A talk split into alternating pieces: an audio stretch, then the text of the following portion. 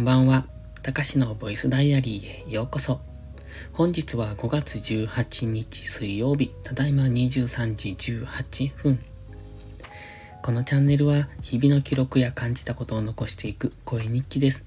お休み前のひととき、癒しの時間に使っていただけると嬉しく思います。今日は岐阜県にある岐阜ワールドローズガーデンというところに行ってきました。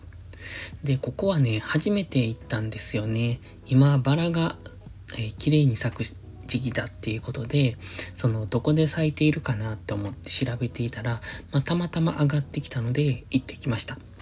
いつもはね、ナバナの里に行くんですよ。三重県なんですけど、うーん、多分ナバナも1時間半ぐらい。で、ここの岐阜ワールドローズガーデンも1時間半ぐらい。というところで、まあどちらも高速を使っていくんですが、さほど時間的には変わらない。ただ、多分ナバナの方が近いと思うんですね。ナバナは高速ってあんまり使わない。で、ほぼほぼ下道で行って1時間半なので、多分ですけどね。まあどちらにしても、まあそれなりに時間はかかるっていうところだったんですが、で、今回初めて行ってきて、なかなか満足したので、ご報告をしようと思います。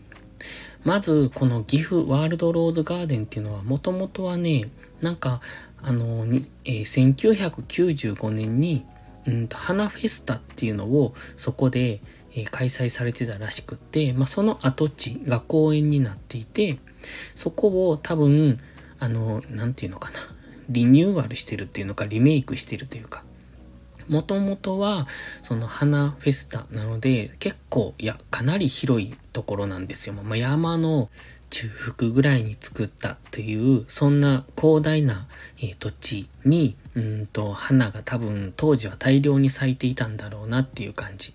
ただ、まあそれも、うん、廃れてしまって、あの、多分ですよ。あの、廃れて、えっ、ー、と、放棄されている、放置されているそのような感じだったんじゃないかなと。まあ、そこで、もともと、その岐阜県はバラの産地なのかならしくて、で、まあ、えっ、と、バラで復活させようということで、その施設を使って、まあ、バラ、えっ、と、バラのローズガーデンを作っている途中っていう、そんな感じです。多分その名前がね、この岐阜ワールドローズガーデンに変わったのは2021年の10月ぐらいって書いてたので、去年からなんですよね。だから名前が変わってリニューアルされてまださほどあの経っていないっていうそんな感じ。だから園内もね、あのすごく作りかけっていう感じですね。だから、あの、それでもね、かなりすごかった。で、しかもね、今のところは安いんです。1000円です。えっ、と、1050円。なので、それですごい広い面積の中のそのバラを見られるし、まあそれ以外にも単純に公園としての機能というのかな。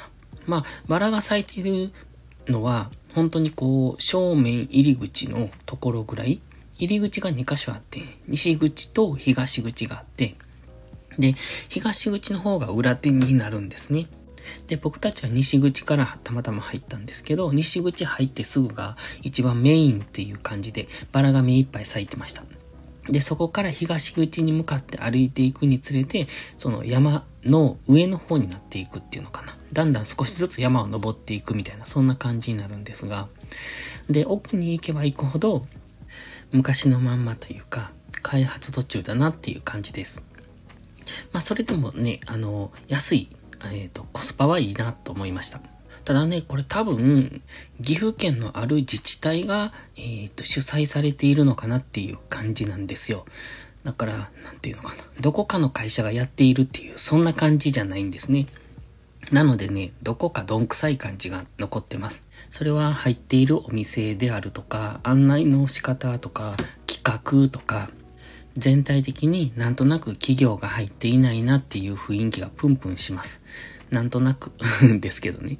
あの、まあ、企業が入っていたら失礼なんですが、やっぱりどんくさいというか、芋臭いというか、田舎っぽいというか、うん、あと一歩っていう、そんなダメ出しすんなよって感じですけど、そんな印象でした。ただ、バラは綺麗でした。で、広大な面積。で、大量のバラ。っていうところで、まあそれだけでも行く価値はあるんじゃないかなって思ってます。で、写真をインスタにいくつか上げてます。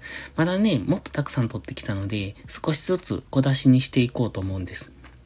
別にもったいぶってるわけじゃなくて連続投稿するとうざいだろうなと思ってやっていないだけで。だから、もうちょっと、うーんと、あといくつかですけどね。写真があるので、またインスタに載せようと思います。あ、ツイッターもまた載せようかな。忘れそうやけど。ということで今日は岐阜ワールドローズガーデンに行ってきました。では今日はこの辺で、いつもよりちょっと短いんですけど、やっぱり咳が出るので、うん、咳が出るだけで、なんか喋る気なくしますよね。ということで、そろそろ寝ます。ではまた次回の配信でお会いしましょう。たかしでした。バイバイ。